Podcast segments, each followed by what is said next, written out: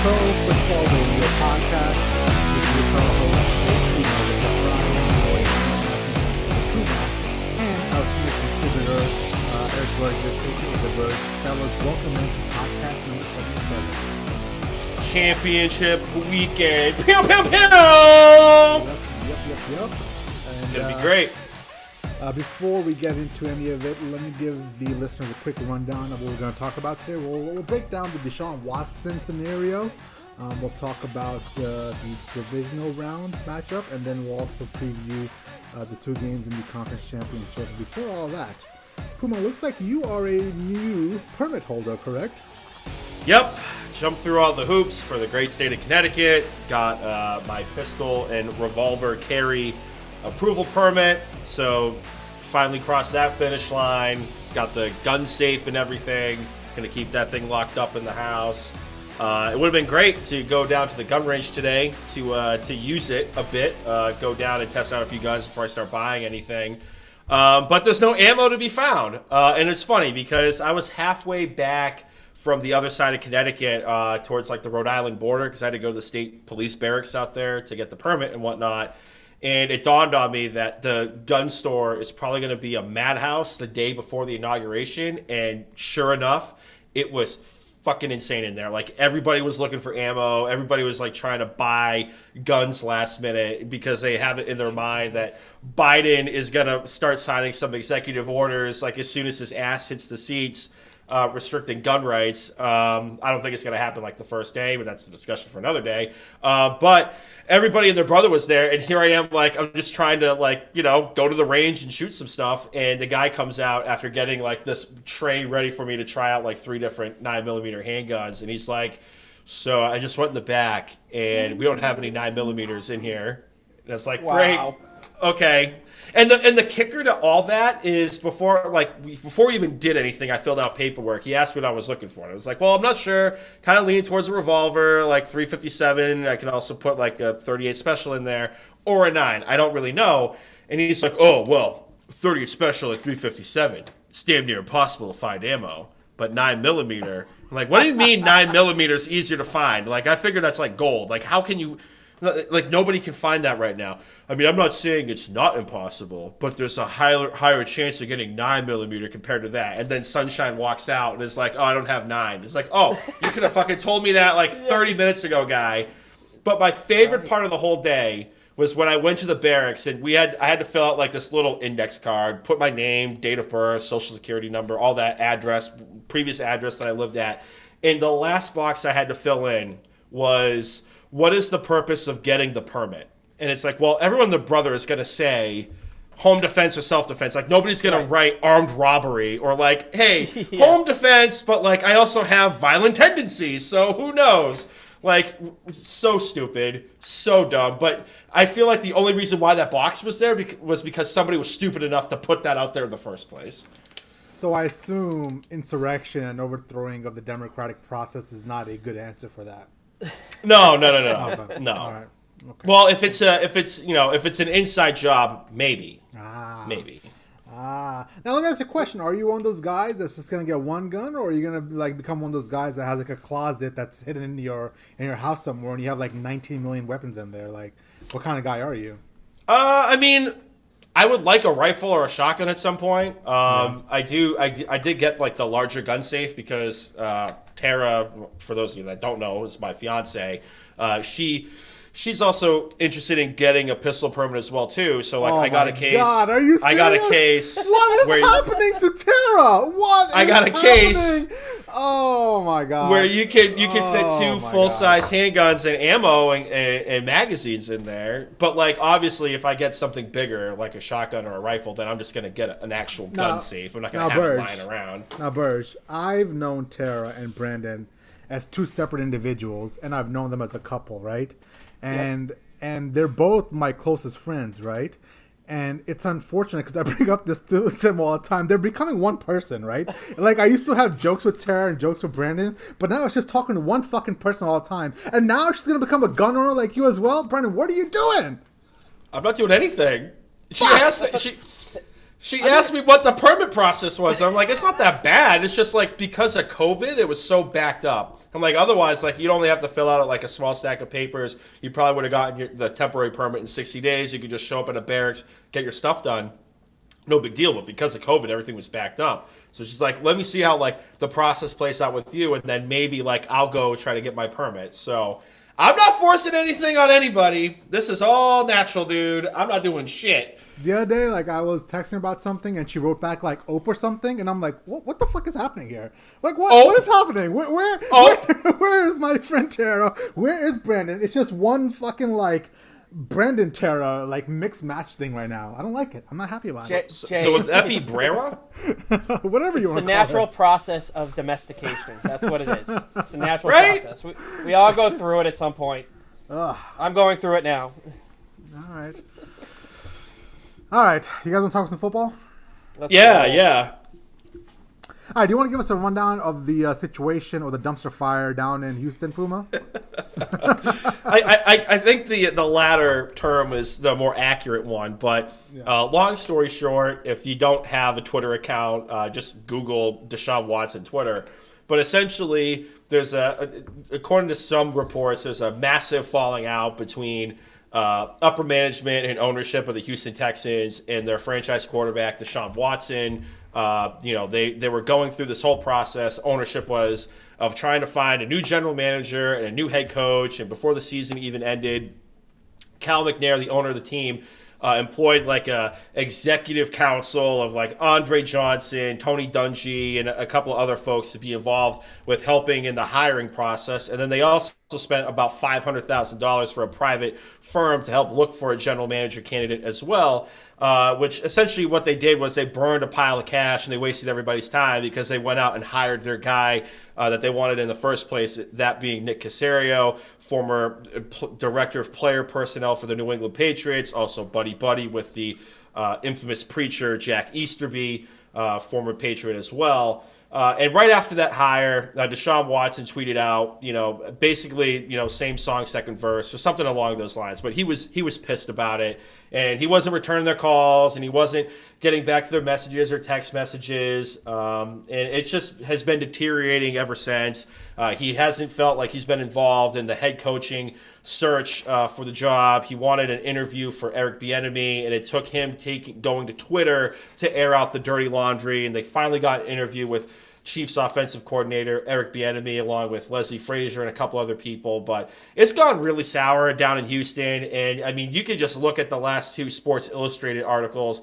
and read that. It's a lengthy read, but it's definitely worth it, uh, and it outlines everything perfectly. But it's it's definitely not a desirable job if you're a head coach. And people are saying that Deshaun Watson, Deshaun Watson is he wants out of Houston. He played his last snap. He wants to trade, and everybody's having this early media cycle of where's Deshaun Watson going to go? Is he going to get traded? What's it going to take for him to get moved? And I mean, I'm in the minority that says he's not getting traded but like yeah. you guys could air your stuff. well, listen, I I think the two the two tweets that really made it real for me because for just like in your situation, Puma, I thought Deshaun Watson wasn't gonna get traded until about four days ago, and now there's just so much smoke around this situation down in Houston that there's got to be a raging fire behind the scenes, right?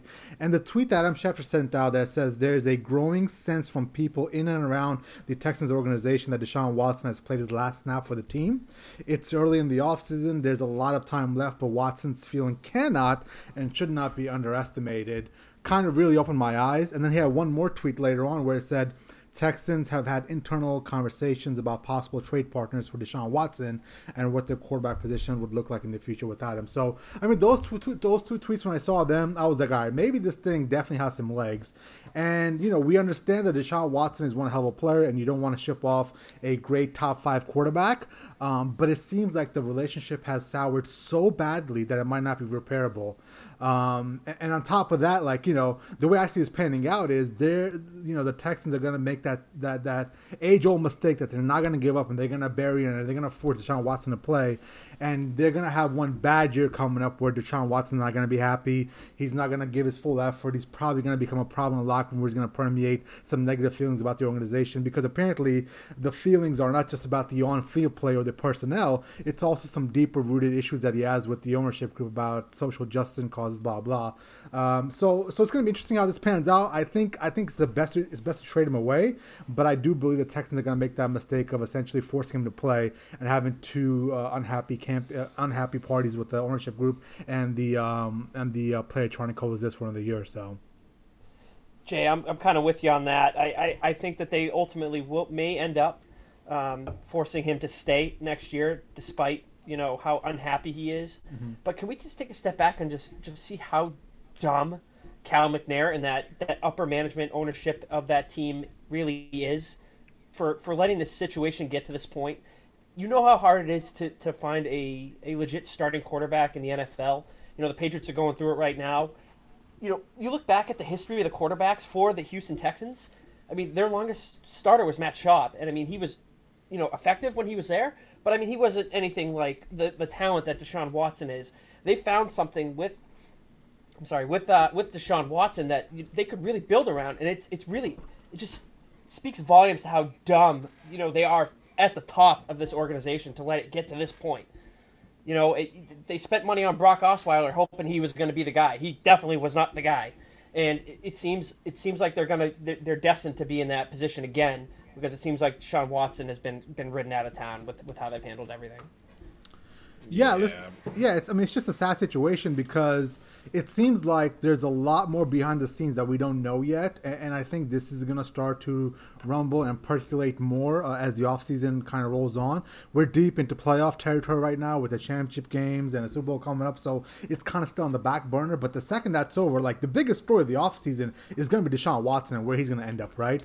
And, and there's some suitable trade partners, right? I mean, people are throwing around, you know, the, the Miami Dolphins or the New York Jets or San Francisco 49ers or the Chicago Bears or New England Patriots. I mean, there's odds to essentially where um, he'll land. And, if I'm Deshaun Watson, man, I'm doing whatever I possibly possibly can to end up somewhere like uh, in a stable organization like maybe Miami now with the with the coaching staff there, right? Um, it seems like the coaching staff in Miami really has their has their shit together. Um, I don't know if they will go through with it, but Miami has the draft capital and maybe two they can send back to Houston for that um, for that player, Deshaun Watson. So I'm gonna ask a question to you guys, like you know, let's let's let's say that he does end up getting traded. Where do you think he'll end up landing? I mean, go ahead, Puma not Miami. As a Miami Dolphins fan, like yeah, like he could he could get traded there. We have the the draft capital. We have the the cap space to take on that contract, which most of it's already been paid for because the Texans already paid for the signing bonus. But like we don't have a coordinator. We're going on year three. We don't. We still don't have a run game, and we we we can't mortgage our draft capital. And on top of that, Houston's going to want players back. It's not just going to be like Tua and like a couple of draft picks. Like they're going to probably want Byron Jones and probably Christian Wilkins and fill a lot of holes on that defense. So you then have to narrow the window down to what draft, what trade partner could you get young, cheap, Pro Bowl caliber talent uh, to go to Houston to fit their cap situation because Houston's cap is in cap hell right now. And I think that might limit the suitors down to probably San Francisco if they want to part ways with uh, a couple of players on the defensive front for that team that are still on first year deals for a little bit. Um, Chicago might be a bridge too far just because Khalil's, Khalil Mack's contract is an albatross. Um, definitely not in the AFC. Definitely not in the AFC South. They are not going to play this guy two times a year. It's, I think it's going to be somebody in the, in the NFC, if anything. Uh, I'm with you, Puma. I, I think that the, the most logical landing spot, at least from Deshaun Watson's perspective, he should want to end up in, in San Francisco with, mm-hmm. with Kyle Shanahan. Yep. You got an established run game there, you know, with, with Coleman and Mostert. And then you get to play with George Kittle, uh, Brandon Aiyuk, and Deebo Samuel. Like, that's an instant instant fit for Deshaun Watson. And it'll it would uh, it would jump uh, San Francisco right up into contention in the NFC if they make that move. But I tell you what, man, like I think I think the fact that if he somehow ends up with the with the 49ers, I mean, that's instantly like probably top like two or three in the NFC to make the Super Bowl. I mean, that's just that's just stabilizing the whole organization. They've got a great mm-hmm. defense with uh, with Bosa coming back off his injury. They've got a brilliant mind in Kyle Shanahan who's going to put Deshaun Watson in the best spots possible. Um, I know our buddy Mikey P is going to be losing his mind uh, if Deshaun Watson ends up out there, but you know, for his sake, I think I think San Francisco is the best spot. And, and if that doesn't work, even New York, man, I think New York has a lot to offer um, for Deshaun. I mean, they have such they have so much uh, draft capital, um, and you know it seems that they really don't know what they're going to do with Sam Darnold just yet. Are they going to take Justin Fields, Zach Wilson?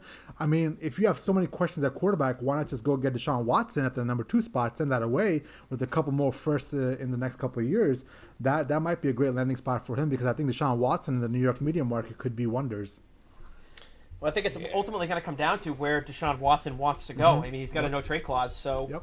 Yep, yep, yep, That's what it's ultimately going to come down to. Yep, yep, yep, yep. Right. I mean, I'll, I'm gonna stick. I'm. I'll, I'll still be in the minority. I, I'll believe it when I see it. I don't. I don't think he's leaving Houston, and I think you know, he didn't even want, he just wanted to be involved in the hiring process. Like, he's not banging the table for Eric Bieniemy to be hired. He just yeah. wanted Bieniemy to be interviewed based on conversations that he had with Deshaun, uh, with uh, Patrick Mahomes. And, you know, it, it's kind of sad that he had to like start doing like passive aggressive stuff on Twitter, but like it got the point across. And like if you read the latest Sports Illustrated article by Jenny Vrentas and, and Gary Gramling, and I, am spacing the other guy's name, but like it's not really just Deshaun Watson wanting out. Like he's speaking for the entire locker room. They're tired mm, of Jack Easterby. They're tired yeah. of of Cal McNair getting you know conned by you know let's be honest, the charlatan uh, in in Jack Easterby you know, there's been reports. Jason La was talking about this today. Uh, that there's a strong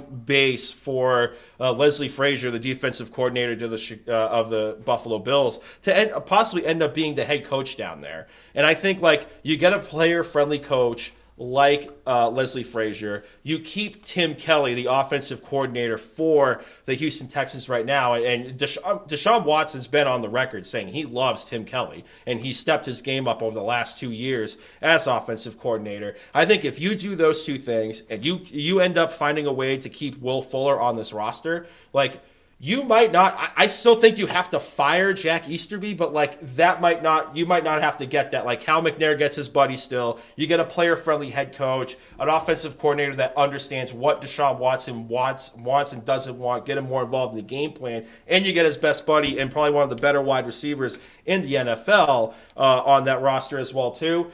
You know, you could soothe these ruffled tail feathers and you know, you're in cap hell. Like you're not gonna you're not going to sign this guy to an extension just to trade him for pennies on the dollar. Yeah, and, and they got to figure out very soon what they want to do with Deshaun Watson, right? Um, because you know nothing is gonna mend that relationship now in my eyes. The only thing that could possibly keep him there longer is if they won and they won big, and I don't see winning in their future anytime soon, right? Like they say, winning cures all uh, I don't think they're going to win enough for him to be happy. So they've got to figure out as soon as possible. And the one thing I hope they don't do is I hope they do not um, capitulate to his demands and hire somebody they don't see as the best fit for the head coach because I am firmly in the belief that Eric Bieniemy is not a good head coaching candidate. It's not against anything against Eric Bieniemy himself. I just hate when offensive coordinators that essentially uh, are on the staff with a great quarterback, whether it's Eric Bieniemy and Patrick Mahomes, whether it's Josh McDaniels and Tom Brady, whether it's Adam Gase and Peyton Manning. Like I just, I just hate that those offensive coordinators are looked at as head coaches when maybe they're not really the best. Because I mean, how hard is it to coach a Tom Brady or a Patrick Mahomes? Like, what are you doing for those guys, right? Um, so I hope they they do something that's in his best interest because if they hire somebody that's not ready for the job, uh, it might be even worse than um, than what it is now because now you got a pissed off Deshaun Watson that's also losing and the head coach isn't actually what he thought was going to be. And let's keep in mind too, like he hasn't asked for a trade yet. He hasn't asked for a mm-hmm. trade. The agent hasn't asked for a trade yet. It's just a bunch of passive well, aggressive stuff going on on Twitter at this from point. From what people are saying, and I think Adam Schefter said this as well, he was like he's holding that card till the last possible moment. Right, he wants to see what the coach knows, is. He he knows once he says that, then there's no coming back from that. You know. Yeah. Yeah, I mean they're still looking for a head coach at this point. Like if they if they get a head coach that he likes, he's like for example like Leslie Frazier, just because La Canfora was really banging the table on this. Um, like let's say it's it's Leslie Frazier like I, a lot of people highly doubt that he would say over my dead body, damn the torpedoes, I am not throwing a pass for Leslie Frazier. Yeah. Like if it was anybody that maybe got, you know, uh, Easterby or or um, or Caserio's laundry from the laundromat that got hired as a head coach, then he he might push the nuclear button and say I want out of here. But like if they get the right coach, he's gonna he, he'll stay on that roster. You have a better chance of JJ Watt getting traded than than Deshaun Watson getting out of that franchise. But I think I, I, I think I think maybe you don't want to c- confront the fact that this might be a non-salvageable um, situation because even if he does get the right head coach, it's not gonna quell those issues he has with Cal McNair and some of the stuff he's alluded to. And people, some of the some of the people, some of the stuff that people around him have alluded to with the social injustice causes and this and that. I mean, like when you have Cal McNair's father essentially saying you don't let the uh, the the prisoners run the the, the uh, the inmates, inmates, run the asylum. Inmate run the asylum. Like, like I mean, that's essentially saying that Deshaun Watson is the inmate and the NFL is uh, the asylum, right? Like, I mean, how how can you come back? back from that because you know Cal McNair probably has some sort of thought process like that as well in his mind. I mean, you gotta you gotta hold some of this on Deshaun Watson too. He's the one that did sign that extension. Mm-hmm. Thank uh, you. Uh, early this mm-hmm. year, after Bill O'Brien traded traded his buddy DeAndre Hopkins for next to nothing. So you, you know he's not going to get away scot free in this. he he he made his bed when he signed that extension. He didn't have to do that, and you know I think the Texans really could go a long way with just canning Easterby at this point. He's obviously doing no good. You've heard other players come out against, uh, you know, former players. Andre Johnson came out against him. You know, seeing, you know, since he showed up, it's gone downhill. I, I, I mean, Easterby's got to have something on Cal McNair at this mm-hmm. point to, you know, to be sticking around and you know, I, I I like Deshaun Watson as a player. I'd love him to be here in New England, but I, you know, I just hope everything works out for him down there because you know he's a great talent, and I want to see him win something down there. Wow. Um, okay. Any last thoughts before we move on to the uh, Baltimore Ravens and the Buffalo Bills preview? I'm sorry, analysis. No, put it on the board. Watson stays. Watts out. There you go so I and the way I see it's panning out is I, I, think they're gonna force him to play next year, but I think by the time trade deadline comes around, you're gonna really start hearing quite a bit of buzz uh, about Deshaun Watson. I think he's gonna really press hard around trade te- uh, deadline time uh, if they're losing um, to get traded away at that point. So, so we'll see how it goes. But um, let's move on to uh, analysis of divisional round. We had the Baltimore Ravens going up to Buffalo uh, to play the Bills. Uh, they ended up losing 17 to three. Um, really had a pretty pitiful performance, but our resident Bills fan on the podcast, Puma, was probably go. very happy about that. God um, forbid. rare form, rare form, rare form. Puma, how uh, how are you taking this win? How excited are you? What was your thoughts on the game? I mean, I was stoked because I've been on here banging the table for the Bills to go to the Super Bowl, and uh, they just have to go through Kansas City, one more river to cross, and they're going to Tampa. Uh, but no, I mean, you know, for leading up into this game, you know, Burr, you guys were on here. Uh, Burr just a little bit more louder, thinking that you know the Ravens were going to just run all over the, the the the Buffalo defense. National media was thinking the same thing. In the first drive, it certainly looked that way. I mean, the first drive they were moving the ball at will on on the ground. I think they only attempted like two pass plays. Uh, they got lucky with an offside call, but you know they had to settle for an attempted field goal. But you know Justin uh, Justin Tucker missed it, and uh, the the rest is kind of history. And you know the, the Ravens didn't look ready throughout the entire game. Um, they made a business decision to sit Mark Ingram. That was that was kind of head scratching. I get it. Like you don't want to be on the hook if he gets hurt in the game. But I mean, at this point, you're in the playoffs. Like you, you want to play to win. He is a thumper inside the tackles. You know, you could run on Buffalo if you did that. But they just looked out of sorts. The snapper had a very rough day at the office. Uh, Leslie Frazier called a great defensive game. Sean McDermott called a great game as well too. Uh, they they played zone a lot. They didn't really give. Um, Jackson a lot of avenues to run. He looked confused in the pocket, threw a brutal pick six to seal the game. And weather did play a factor. Like the, you know, Josh Allen missed some people down deep. Uh, he kept trying to take the deep shot with um, with Stefon Diggs, but he had a good connection in the game with um, with Smokey Brown, John Brown. Uh, kind of called that last week. Um, but you know they did enough to win. The defense did its job, and and you know another another uh, exit, premature exit for the Baltimore Ravens in, in the playoffs. And now let's go over to the resident Bills hater on the podcast. Uh, Burge, how did you take the win of the Buffalo Bills? How did you take it in? What's your analysis? What's your thoughts? Let us know. Watching the first half of that game, I was I was feeling pretty good going into halftime. I'm like, wow, look at this this Bills offense looked completely like completely different than they looked all year. Obviously, you can say that the wind played a factor in this game, but you know they, they proved in this game that they're they are a one dimensional team. All right, I think they attempted two runs in the uh, in the first half, if I'm not mistaken. One of them might have and one of them might have been a, a scramble attempt from from Josh Allen. Um, but hey, going into the halftime, I was feeling great. You know, I think that uh, you know the the Lamar Jackson runs weren't there. Why Greg Roman uh, continued to go to that uh, is beyond me. Um, they should have been handing the ball off to Gus Edwards and J.K. Dobbins because they were getting through the line, um, you know, with with some relative ease in the first half of that game, and and even going into the second half when when the Bills opened up the uh, the half with uh, with a, their best drive of the game, hands down, their best drive of the game, uh, going down for, for for a touchdown, and then.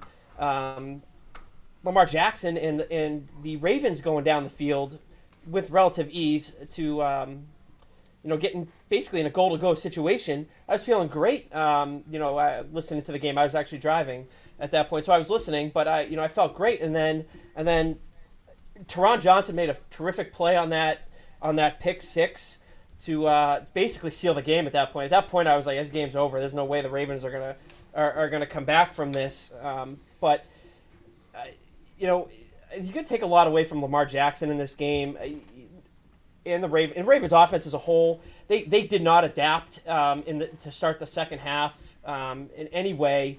The, the, center Mekari for the Ravens, oh my God, dude, that guy should never play center again. He was awful all game. Could not figure out how to snap the ball. Absolutely brutal.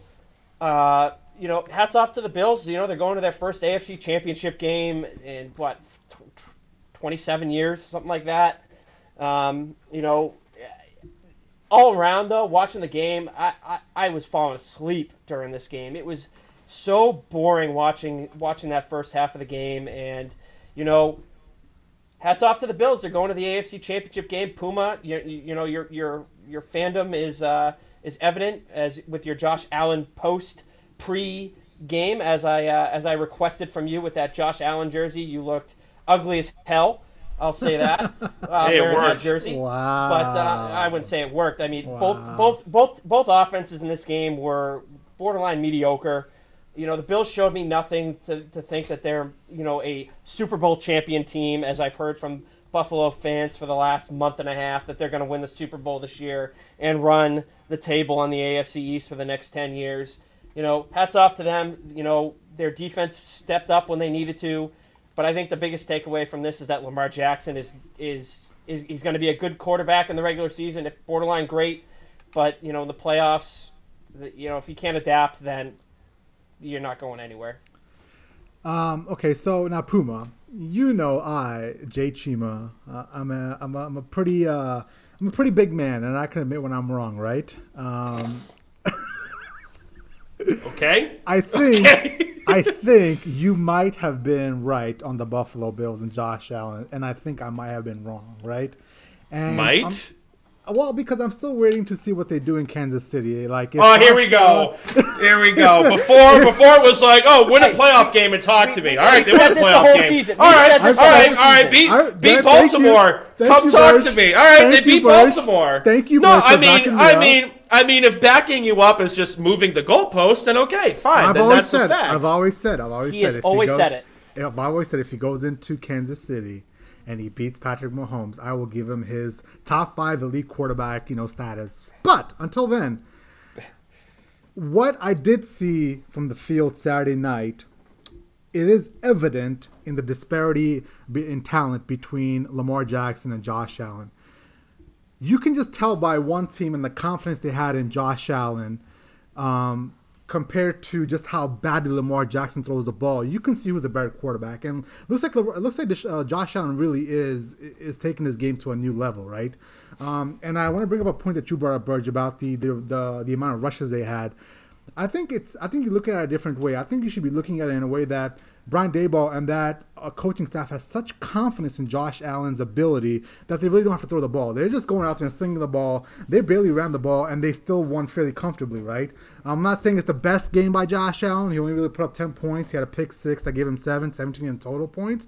But you can just tell how confident one coaching staff was in Josh Allen and how the other coaching staff was trying to get every little bit more out of Lamar Jackson, but he just didn't have the ability to throw the football, right? Um, so, so there's that. But on Lamar Jackson himself, I, I'm so out, man it's been three years. The guy has barely progressed as a passer. Um, he, they're trying to run him to a Super Bowl, which is not going to happen in the NFL. Um, you know, if anything, he's maybe gone incrementally better than last year, but it's not enough to be able to take down a Patrick Mahomes or a Josh Allen for the next few years. Um, so I, I'm going to go ahead and say that you know Josh Allen looks good. Puma might have been right about it, and I think Lamar Jackson. I'm out on him. I'm completely out on Lamar Jackson. Can we, can we quickly talk about uh, Tyler Huntley coming into that game when Lamar Jackson I mean, he, was knocked he looked, into? He looked like a better quarterback than Lamar Jackson. Dude, he came in and man, he almost got them back in that game. Mm-hmm. You know, he doesn't overthrow. Uh, obviously, you know, with the weather, with you know, we saw multiple overthrows from from Josh Allen in this game. Can attribute that to a lot of that to the wind, but I mean, he's one pass from to, to Hollywood Brown from being right back in that game with a chance to, to chance to win it and he overthrew uh, Hollywood Brown, who was wide open. It was easily going to be six points, and you know that pass could have changed that game. You know, I, I liked what I saw out of him coming in cold in that spot. Yeah, yeah. Um, okay. Do you guys have anything else to say about this? You want to move on? Ah, we'll I'll save. I'll save. I'll save mine for the preview. Yep, save okay. it for the preview. All right. Let's move on to the Tampa Bay Buccaneers uh, going into New Orleans and winning against the Saints. Um, they won 30 to 20, uh, final score. Uh, Puma, what do you think about this game? What was your analysis? Um, I mean, you know, Brady had a good stat line. I think he threw for like 199 yards, two touchdowns.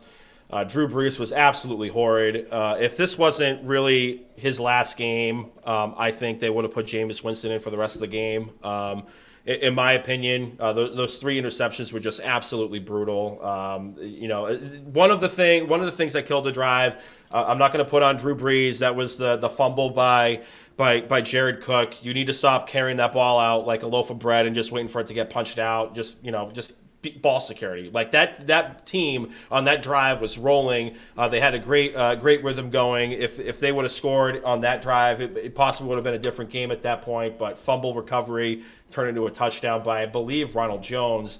Um, but I mean. The, the Buccaneers defense showed up. I mean, they showed up. They picked off Drew Brees three times. They shut Michael Thomas down to zero receptions on five targets. Um, you know, they, they kind of neutered this offense. And, you know, uh, it, it kind of sucks because the Saints were all in on this year because next year they're in absolute cap hell. They're $100 million over the cap. Drew Brees is oh. probably going to retire. I, I, would not be surprised if Marshon Lattimore ended up being traded at some point because, you know, you have to free up cap space. He's going to want to get paid. He's one of the best, uh, you know, players in the secondary in the NFL at this point. Um, so there is going to be a big, in my opinion, a giant purge out of this Saints roster coming uh, coming home next next year. Uh, they they just have no money to, to spare at this point. And I, I kind of like I never thought I'd like live to see the day, but like when you think about it, like Drew Brees is kind of overshadowing the fact that like Tom Brady is going to the NFC Championship game despite Drew Brees' performance. Like he laid an absolute egg. Uh, another home exit for the New Orleans Saints. All they're talking about is like Drew Brees riding off in the sunset. When it's like let's call it for what it is. Like we could be sentimental later. Like Drew Brees sucked in this game. Like he might have been. He was the reason, in my opinion, that this team lost the game. I think if they had Jameis Winston in there, they would have had a little bit more of a puncher's chance because they could at least push the ball downfield. But you know, all, all, all props to, to Tom Brady going to the going up to the frozen tundra on, on Sunday. It's going to be a hell of a matchup, but it, it kind of sucks that he was overshadowed a little bit by Drew Brees at this point. Where's what you got? All right, I'm gonna I'm gonna start with a disclaimer. I don't want to be called a hater right now, Jay. Jay, Jay, Here do not go. call me a hater of Tom Brady. Well, let me be a judge of that. Okay, so going to, watching this game, yes, Drew Brees was about as bad as you could be in this game. I mean, those three interceptions were were awful and put the um, you know the Bucs in an easy position to to to wrap this game up. I, I, I'm gonna put this loss more. I, given Drew Brees' uh, performance in this game, that fumble by Jared Cook was an absolute killer.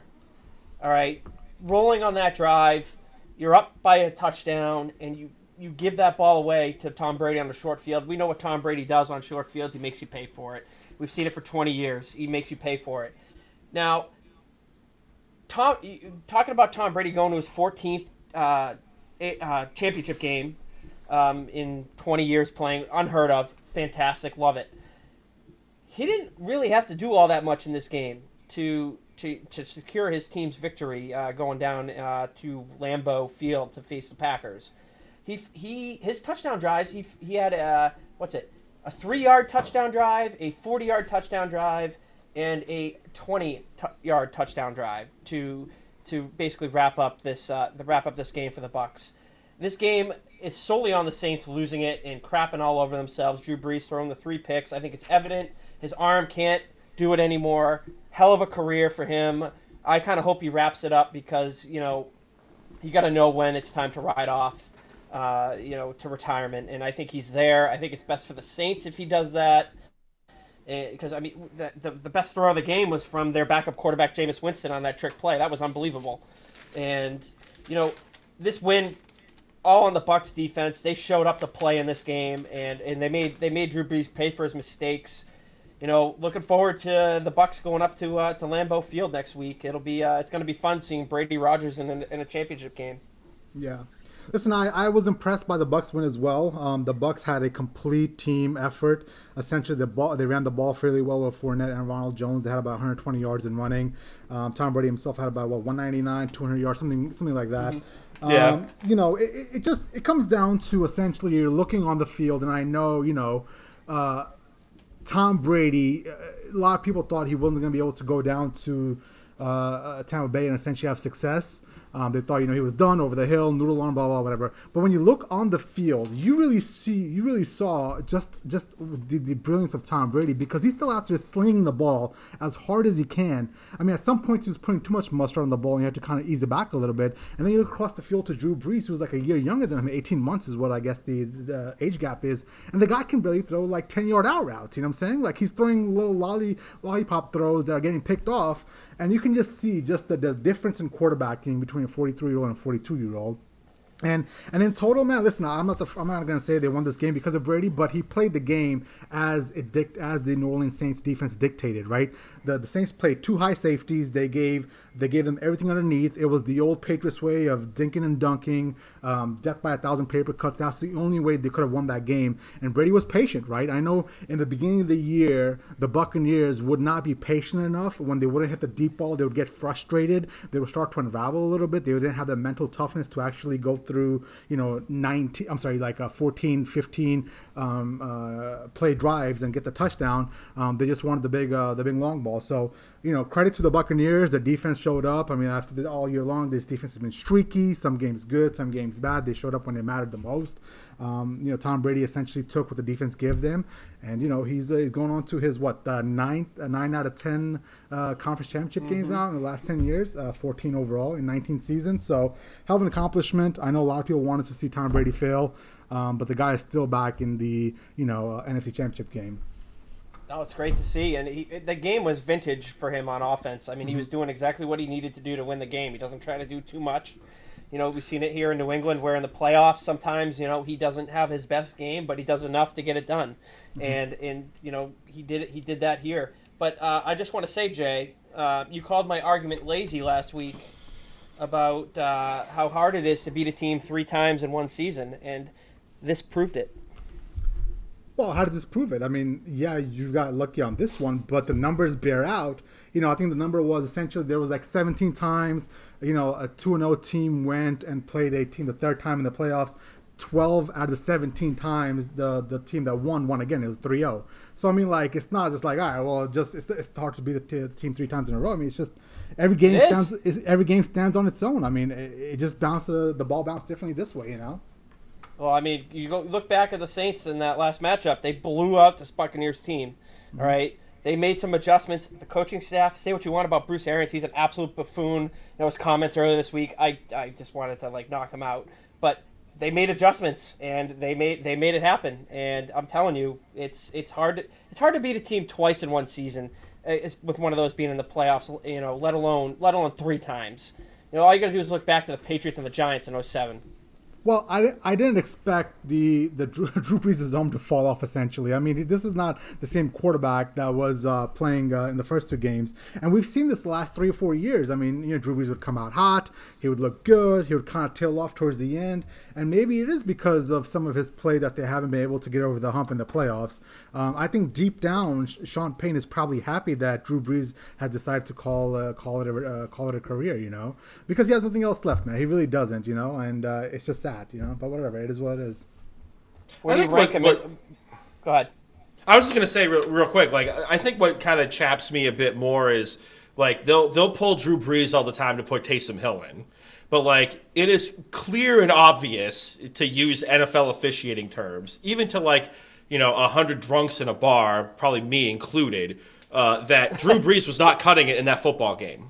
So why not just put Jameis Winston in and have a, a, a, puncher's chance? Like, you know, I said it last year on the pod. I said it even before we were recording a podcast that, you know, Sean Payton is, you know, he'll, he'll put the foot on people's throats in the regular season. And when it comes playoff time, the guy looks like Tarzan and plays like Jane and he gets skittish. And it's a third year in a row where they have a, another back-breaking playoff, uh, home, uh, home playoff loss.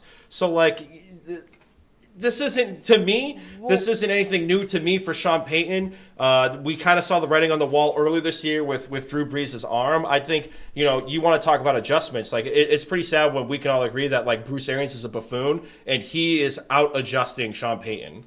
It's it's hard it's hard to put those other two losses on the coaching staff. Say what you want, but I mean they had uh, some pretty bad officiating in those games. Yeah, but I mean, the Burge, the play listen, calling listen, in those games was absolutely let, tepid at best. Let me finish. Uh, you never want. You're never going to be in a position to rely on the officials in, in any sport, and you're taught that from a very young age. But those those calls in those games were egregiously bad, and you say what you want, but if you have Drew Brees on your roster, you're going to live and die by him, no matter you know, no matter what what the situation dictates. It'd be the same thing if Tom Brady's arm decided to fall off. You're going to live and die by him in the playoffs if he got you there.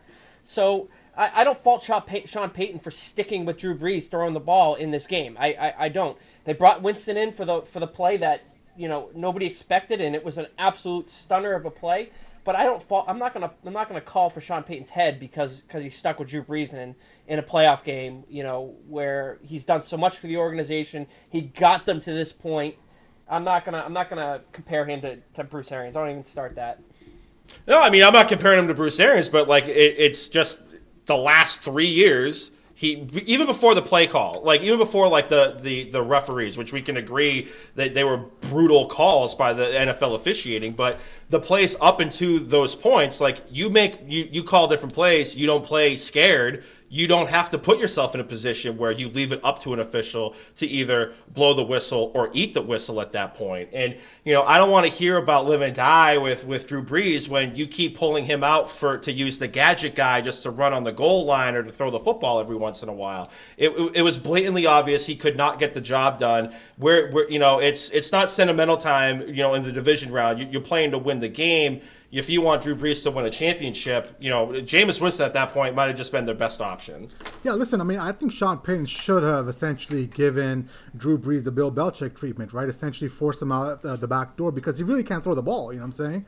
Um, unlike Brady, who's still out there slinging it, like, you can see across the field. I was watching that game on, on Sunday night, I'm thinking to myself, how is one guy 43, another's 42? And, and there's such a wide disparity in essentially uh, their throwing, uh, throwing velocity, right? One guy, I mean, they're both living in the same era, they both have the same uh, access to nutritionists and you know um, health remedies and workouts and blah blah blah blah. But one guy is out there essentially throwing heaters, and this other guy can't get the ball out on a ten yard route. You know what I'm saying? It's just weird how it's panned out for both these quarterbacks. You probably see it play out differently if Taysom Hill's healthy in this game. Uh, I'll say that. You probably see that see it play out differently. Maybe they're they're they're scared about Jason, uh, Jameis Winston. I mean, obviously they started Taysom Hill when Brees was out. So I mean, that kind of speaks a little bit of volumes there. Um, you know, maybe they're worried about Jameis Winston throwing one of his 30 interceptions again. Who knows? But mm-hmm. if Taysom Hill's healthy in this game, uh, perhaps you, you, you see it you see it played a little bit differently. Yeah. It, it is funny how all of a sudden, like the the Twitter sphere goes in a tizzy when how Jameis Winston hits a wide open guy that has like nobody around him for 20 yards, and all of a sudden, oh, Jameis Winston's a savior, blah blah blah. blah. I mean, the guy. I mean, hell, they actually I want to think you sign him. Saw, I think you saw. I think I think you saw the trust that Sean Payton had in, in Jameis Winston. Like, I mean, why would he not go to Jameis Winston in that fourth quarter um, i- i- if uh, if he didn't, he didn't trust in him? You know. Sean Payton playing scared. All right. Sean, Sean Payton was. playing scared. Sean Payton, I mean, you can rationalize it however you want, but I think Sean Payton's telling you, James Winston, I don't have trust in him. I have trust in him to come in and throw one gadget play, sure, but I'm not going to start him over. I'm not going to start him over Drew Brees. I mean, for we've got to, Thank you you. know, essentially we've. I mean, at that point, these Drew Brees coaches- already threw three picks. So, Why not what you're have one saying, more? so what you're saying is like essentially Sean Payton is doing his best to put his team in a worse position to win. Is that what you're trying to say? I think he's just trying to be sentimental because, yeah, like, listen, I'm not saying Jameis Winston would have came out there and would have been the savior. I said he would have given a, a puncher's chance. He probably would have thrown two picks at that in that game, but at least you wouldn't. You would have kept the defense honest because everybody on that Tampa Bay Buccaneers defense was was just waiting and, and sitting on the short routes because that's all Drew Brees could throw. Like at least Jameis Winston gives a different dynamic to that offense by throwing the football down the field and testing a pass offense that's uh, pass defense rather that's ranked 21st in the NFL, averaging about 241 uh, yards given up uh, per game. Yeah. Well, I mean, listen, we'll, we'll see what they'll do in the future. Uh, I mean, they have quite a big decision to make on their hands. Um, they still have what? Jason is Jameis just a one-year contract or two-year contract? One year it was a contract, one- but they one. they uh, they actually were are kicking the tires and possibly bringing him back next year. Yeah, which would be a, a horrific mistake if he's the starting quarterback next year. Like, I don't know why we keep doing this over and over again, but you know we've seen what Jameis Winston is in the NFL. The guy will throw you 30 touchdowns, but he'll also throw you 39. He'll have 39 turnovers. Um, it would be, I think, it would be a mistake for for Sean Payton to use him as his future franchise quarterback. But it might be a bridge guy. You never know. They're better off better off running Hill back there quarterback for a season than I, I think so too. I know Hill doesn't have the throwing arm and the throwing velocity that James Winston does, but at least he's not going to turn the ball over 39 times. We know what crab legs can do, right? it's essentially, you know. And, and then there was this whole narrative this year that he had he had LASIK surgery, so now he can actually see what he's throwing to. Like, what the fuck is that? Like, the guy's a bum in the NFL. He is who he is. He's a backup. He's probably going to be a backup for the rest of his career. And let's just call it for what it is. They got to find a quarterback now. In Jameis's defense, every first year quarterback under BA's system has career highs in interceptions. So Tom Brady didn't, and he was getting pretty close. but he didn't. But he was getting pretty close. I mean, at one point, I mean, at one point, Jay, they were saying, uh, you know, maybe this isn't a fit for Tom Brady and Bruce Arians down there, and they were prematurely writing the obituary on that marriage. So, like, And where are they now? They're in the NFC Championship game now. Yeah, but again, like Jay, I'm just stating a fact that first year quarterbacks, He's for the most part, have career high years of interceptions. You can go back for, to Ben Roethlisberger, uh, to Jameis Winston with his 30 last year, to I think what Brady has 12, 12. which is yeah, it's not career high, but it's an aberration from the norm for Tom Brady. Like that's that's a fact. the most since 2011 for Tom Brady. I'm just saying, the guy looks pretty good. He's in the NFC Championship game, you know. I mean, I'm not taking anything away from him, but I'm just no. stating that this is what happens in a first year with Bruce Arians. Mm. Yep. All right. Uh, let's move on to the uh, the Cleveland Browns versus the Kansas City Chiefs. Uh, the Browns went into Arrowhead, uh, came out with a loss. Uh, 17-22 was the final score. A lot of drama in this game. You know, at one point we thought the Browns were going to get blown out, um, and then for Patrick Mahomes goes out with a concussion, um, and then they uh, they come roaring back. The Browns do, and they almost win the game. But Chad Henne comes to the rescue. So, with all that being said, what did you guys see in this game? Two things. Um, you know, I know everyone's going to say like, "Oh, stupid rule!" Like fumble out of the end zone is a touchback, but you know, I, I can understand if you're going to reach out if it's fourth and goal. But when it's when it's first and goal, like you have three more plays that you can live and die with. Like I, I don't think that's really the call. Uh, Sorensen getting called for leading with the helmet. You, that could go either way. Um, uh, and then the other thing too out of this game is just some bad in-game like fourth down management. It might be a tough task to go for it on fourth and eight or fourth and nine, but I mean, if you punt in that situation, and this is what ended up happening, you- you're not going to see the football again, regardless of who the quarterback is for the Kansas City Chiefs. I think you have to go for it, especially if you're being reckless with the timeouts and useless challenges.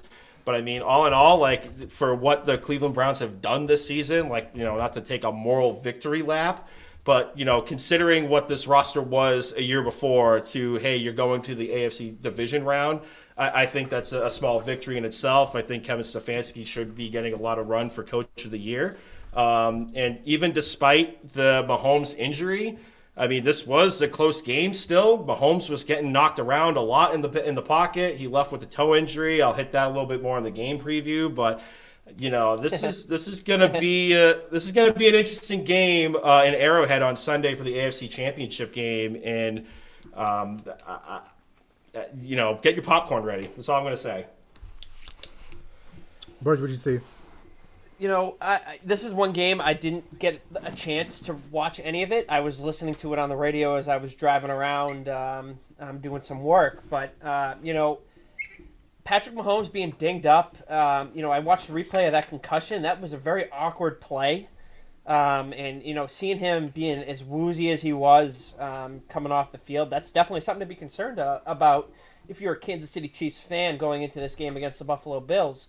But you know, the biggest thing for me was that final drive um, with Chad Henne at quarterback for this team on that third down play. What was it? Like third and like sixteen or fifteen, something like that.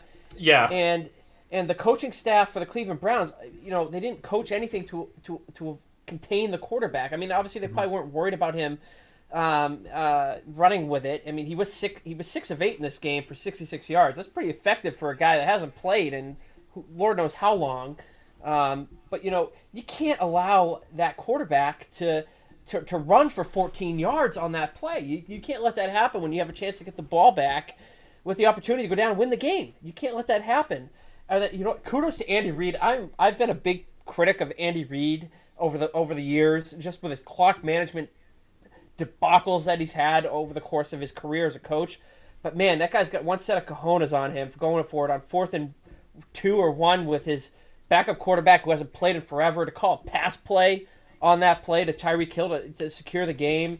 You know, it showed a lot is why Kansas City wins. You know, they next they got the next man up mentality there. I mean, they were able to kind of limp out of, of Cleveland, so to speak. Um, you know, once their quarterback went down.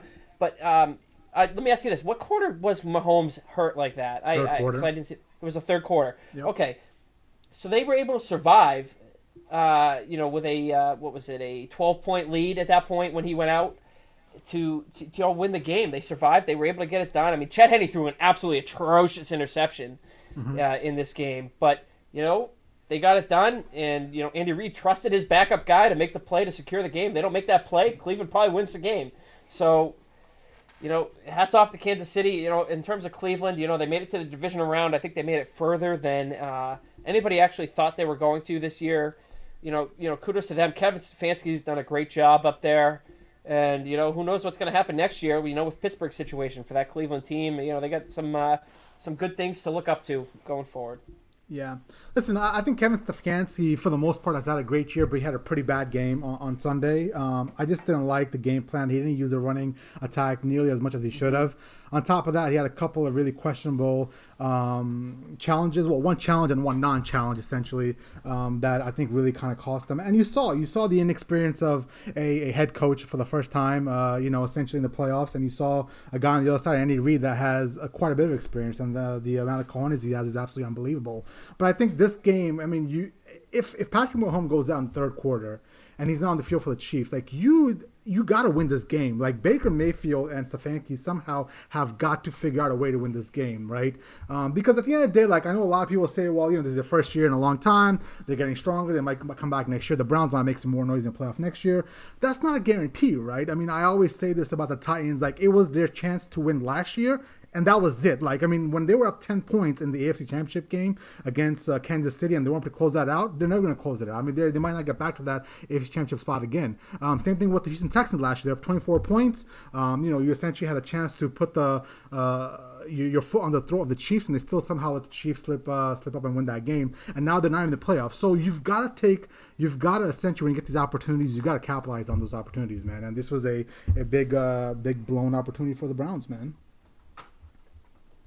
Mm-hmm. Um, okay, let's move on to the uh, NFC Championship game. We've got the 13 and 5 Tampa Bay Buccaneers traveling up to Lambeau to play the Green Bay Packers at 14 and 3. Um, weather forecast calls for about 80% chance of 5 inches of snow in the afternoon, so it might be a snow game for us um, for our viewing pleasure. So, with that being said, Puma, he got win this game. We uh, for those listening, we didn't. We, we purposely skipped the Rams Packers game. There wasn't a whole lot to take away from it, so nobody gives a shit. But for this game, for the NFC Championship game, um, I like Green Bay a lot in this game. The point spread right now it's three and a half. The over under is at uh, 50 and a half points. Um, I like I like the Packers to win. It's going to be a rematch from Week Seven, I believe, where uh, Aaron Rodgers and this team they got manhandled. They they they gave up 38 unanswered points after going up 10 nothing in the first quarter. Um, you know, Aaron Rodgers had a brutal day. I think it was like two interceptions and just had a very bad day at the office. I think he got sacked like five times. But I think this time around it's going to be uh, going to be different at home with the snow. I know Tom Brady's played in the snow for the majority of his uh, actually for all of his career up until this point. But you know, we saw this in Washington, where you know Chris Godwin, for example, like it wasn't it's not it wasn't as cold in Washington as it's going to be up in Lambeau, and he had five drops in that game against the Washington football team. Uh, it's definitely something to keep an eye out for for the this young roster not being in uh, you know in a cold environment like this prior to the uh, to this game. But I think Packers they have to keep Aaron Rodgers clean. They got to keep him upright. Um, I think you know, yeah, the, the defense for the Buccaneers played complimentary football last week, but that was against an offense that couldn't push the football more than 10 yards down the field. Uh, this uh, this Green Bay Packers offense, I think they're top five in passing offense. Um, I, I think they're gonna. It's gonna be a shootout. I like the over under in this game. Uh, a big return for Tampa Bay is Vita Vea. He got activated off the injured reserve after breaking his ankle. Uh, apparently, they shot him up with some avocado ice cream and, and had him working with uh, TB12's trainer, and he's miraculously good, like Mr. Miyagi, clapping his hands and rubbing his hands together uh, in the Karate Kid. Um, but I think this is going to be a, a, a high scoring game. Uh, I'm going with Packers laying to three and a half points. Uh, Bart, who you got? All right, I'm gonna I'm gonna speak objectively here, probably for the first time since I've been on this podcast. I like Green Bay in this game. I, I, I want I, you know I'm gonna I'm gonna go double down on what I said before. It's tough to beat uh, the same team twice in one season, let alone three times. And you know, going up to Lambeau Field, a you know a uh, snowy environment could uh, could could impact this game quite a bit. You know, I love what uh, Green Bay's running game is going to bring to this uh, to this game with Aaron Jones and Jamaal Williams. They had themselves a field day um, on Sunday against the Los Angeles. I'm sorry, on Saturday against the Los Angeles Rams. Uh, I don't see Aaron Rodgers losing again um, uh, to this Buccaneers team. They, they, the off the offensive weapons with Davante Adams, you know, speaks for himself. But also, if you look at the stats from this game uh, uh, on Saturday, Allen Lazard was involved, Robert Tonyan was involved to a lesser degree, Marquez Valdes-Scantling was involved, and I and I think that they're going to continue to involve those offensive players like you said, Jay, earlier, this Buccaneers defense has been very streaky throughout the year. And I, I like Aaron Rodgers to come out and uh, and pick this defense apart. You know, the uh, the like you Puma, I agree. I think this could very well be a shootout um, with the Buccaneers offense. You know, you know, putting up some points. Uh, Tom Brady has a veteran of playing in the snow. He's made his name playing in snow games uh, up in New England during his career. But uh, I like Green Bay to, to, to, win this game, laying the three points. And um, that being said, my heart is pulling for the Tampa Bay Buccaneers to win this game. Wait, did you say you're gonna pick the Buccaneers to win, or the? It was it was the hedge. Oh, okay. It was a hedge. No, no, no, no, no, no, no, no, no, no, no. Like last I'm, week, I'm going with the Saints, but like, uh... easy, easy. Well, listen, man. I, am sticking with my Super Bowl pick here. I've been picking the Green Bay to go to the Super Bowl for the last six weeks. I'm sticking with them, but my heart wants Tom Brady to get number seven. Yeah, listen, man. I'm kind of the same boat as you, um, same boat as you as well. I mean, listen, I, I would love to come on here and say that the Buccaneers are going to win this game. It would give me nothing more, nothing. I mean, be great, it would be a great pleasure for me to watch Tom Brady go to his uh, what was like 10th Super Bowl or whatever it is. But realistically, I mean, th- this this Buccaneers defense, like they're not going up against a, a quarterback that can barely throw a 10 yard out route. They're going up against Aaron Rodgers up in Lambeau. Um, and like I said earlier, this defense can be great one week and shit the next week. They made Tyler Heinicke look like Joe Montana, and they were able to capitalize on Drew Brees' um, mishaps. So Listen, I think I think it's the only way the Buccaneers win this game is if somehow Brady gets in the 40 point range. I mean, that's a lot to ask for him up there uh, in the cold uh, Lambeau snow. I'm sure he's fine, but I'm not sure his the rest of his team is going to be fine uh, up in the uh, up in the cold. So. Mm-hmm. I think I'm going to go with the Packers. Um, it, it, might get ugly depending on how much snow there is. Um, I feel like the Packers will have an advantage just because they live and breathe up in that uh, up in that cold weather and the snow.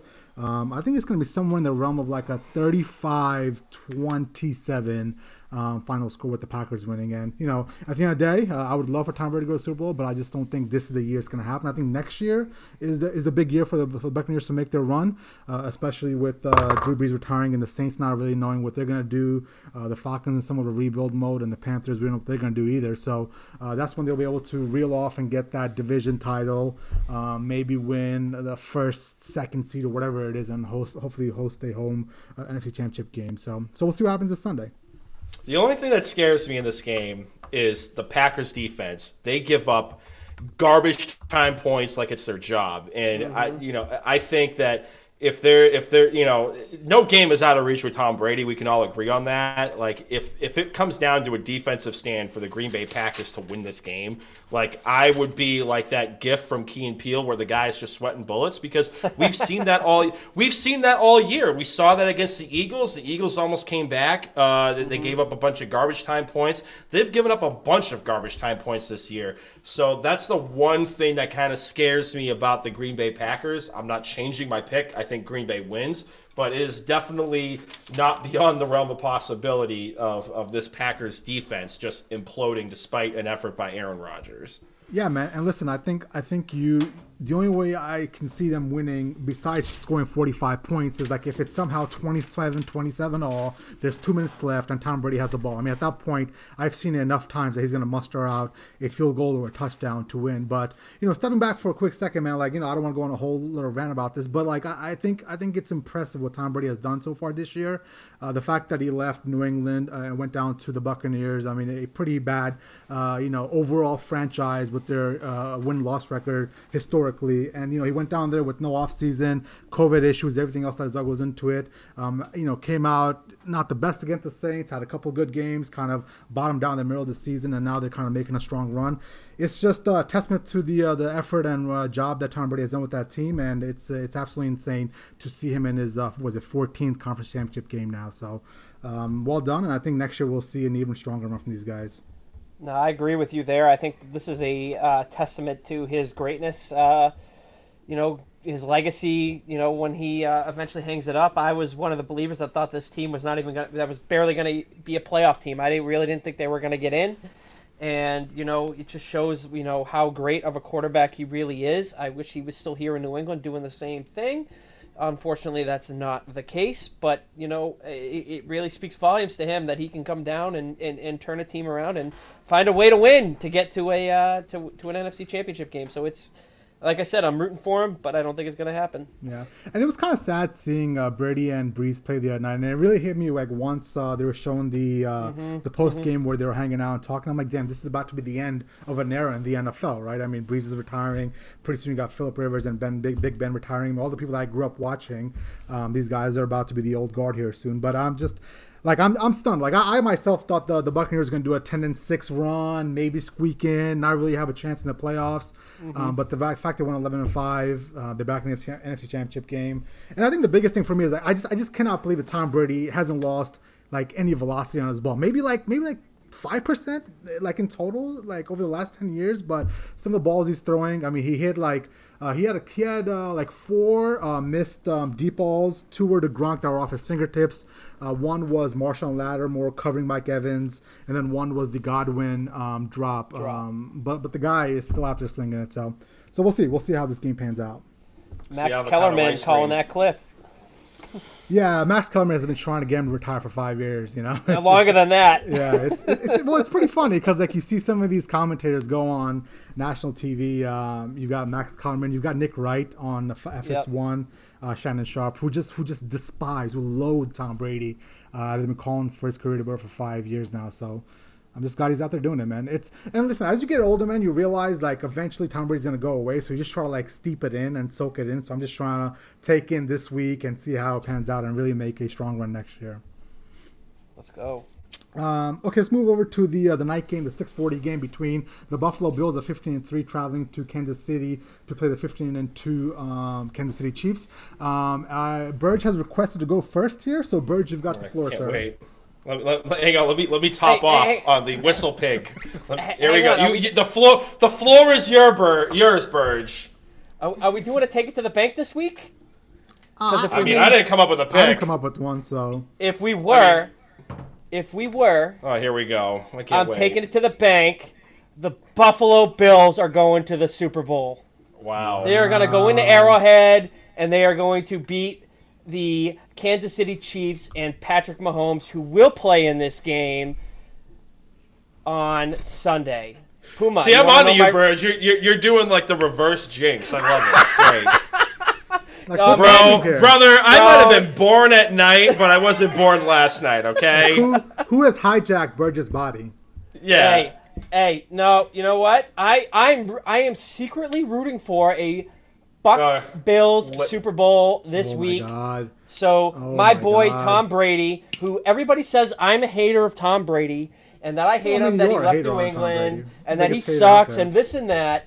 But I would love for Tom Brady to stick it to the Buffalo Bills once again. Here's know- the biggest Tom Brady haters on the planet. You got Bill Belichick, and right behind him is Burge. No, you got to put Puma ahead of me. Come on. Uh, I'm Puma not a does say hater. that. Uh, Jesus. Puma does say Tom Brady. Yeah, I'll get that. I don't give double down as much as you do. Jesus. State my No, case, it- call it a day. State my case. All right, since, since, since Puma was on to me on this, I gotta I gotta speak objectively here. I think the big thing here is going to be Patrick Mahomes' health going into this game. If Patrick Mahomes doesn't play, it's an absolute. It's going to be it's going to be Buffalo. No no matter what. I you know this is going to be a good game. I think go, the home field advantage you know is going to play a big part in this. Um, you heard what the Ravens said after uh, after the game on on Sunday or on Saturday in Buffalo that the Bills fans actually had an impact on the uh, Ravens this year. These players are not used to You playing know, I with thought fans. about that. I thought about that because it's like all of a sudden you just interject a team going into an away stadium and there's fans there. I feel like that's definitely a big competitive advantage, even though it's only six thousand fans. You know, No, I- I think any fans in that stadium, you know, you know, make a difference. You know, especially because these guys have grown accustomed to not playing with anybody in the stands. So you know, your communication on offense uh, is, is significantly impacted by any kind of noise that's that's interjected into the stadium.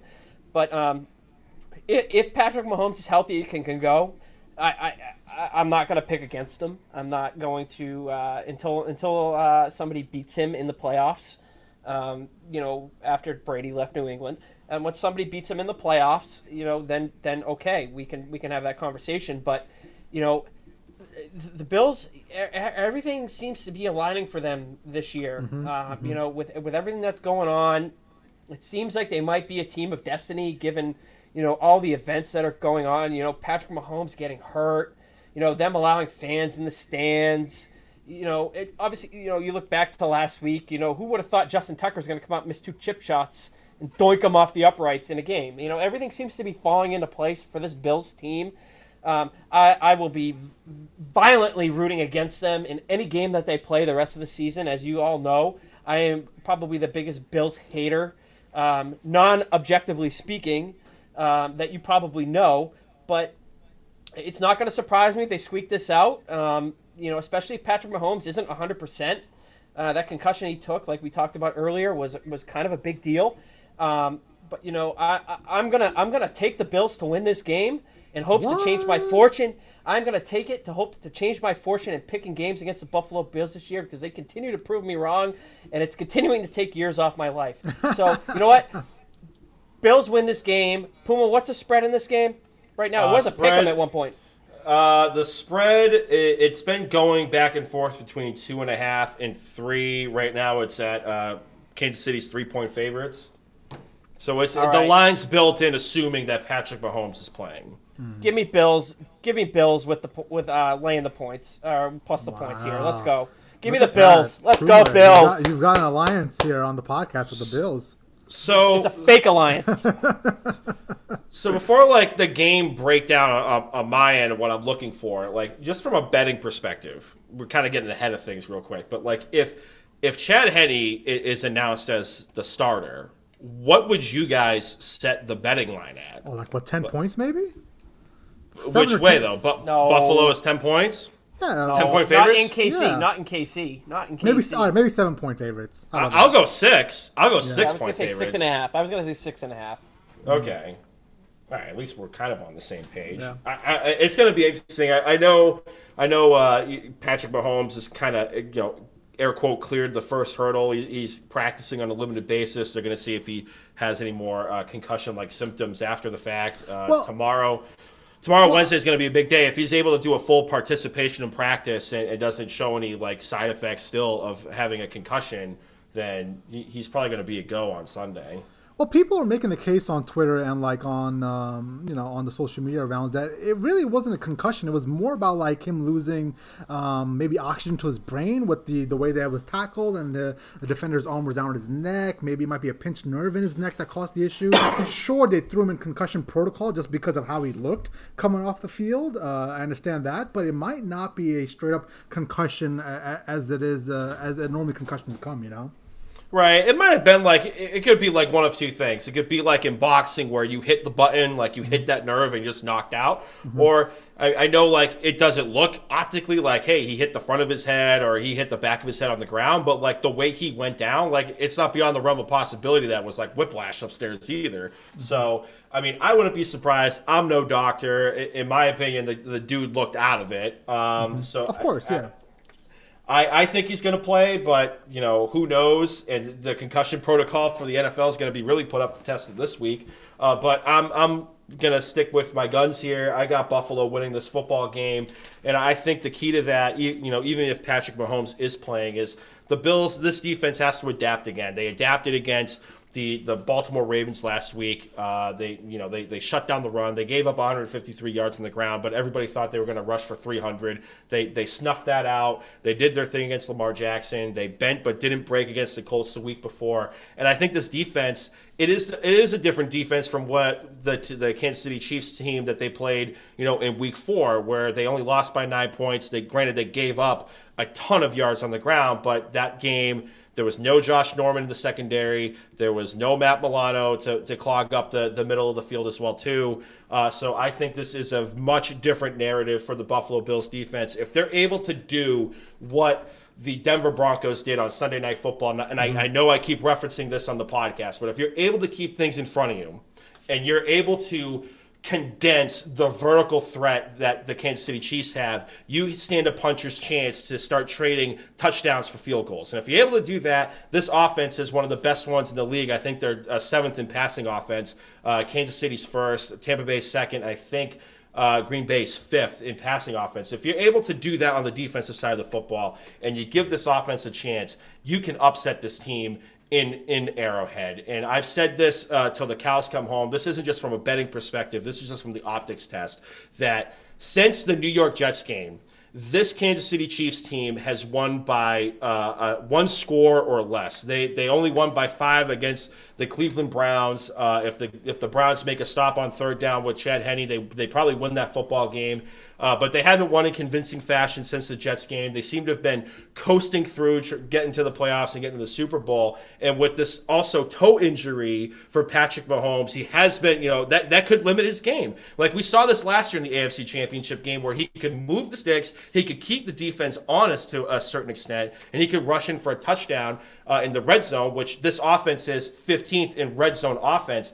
If he's not able to move the sticks and, and be a threat in the running game, I, I think this is just going to play in the Buffalo Bills' hands. I'm gladly taking the three points, uh, and I'm not that confident in the over under. I might wait, but I'm, I'm taking the Bills in this game. I, I, I think they're the team of destiny. I think they've been playing the better football the latter half of the year. I mean, they've won 11 out of 12 games, uh, you know, including the, the, the Hail Murray game.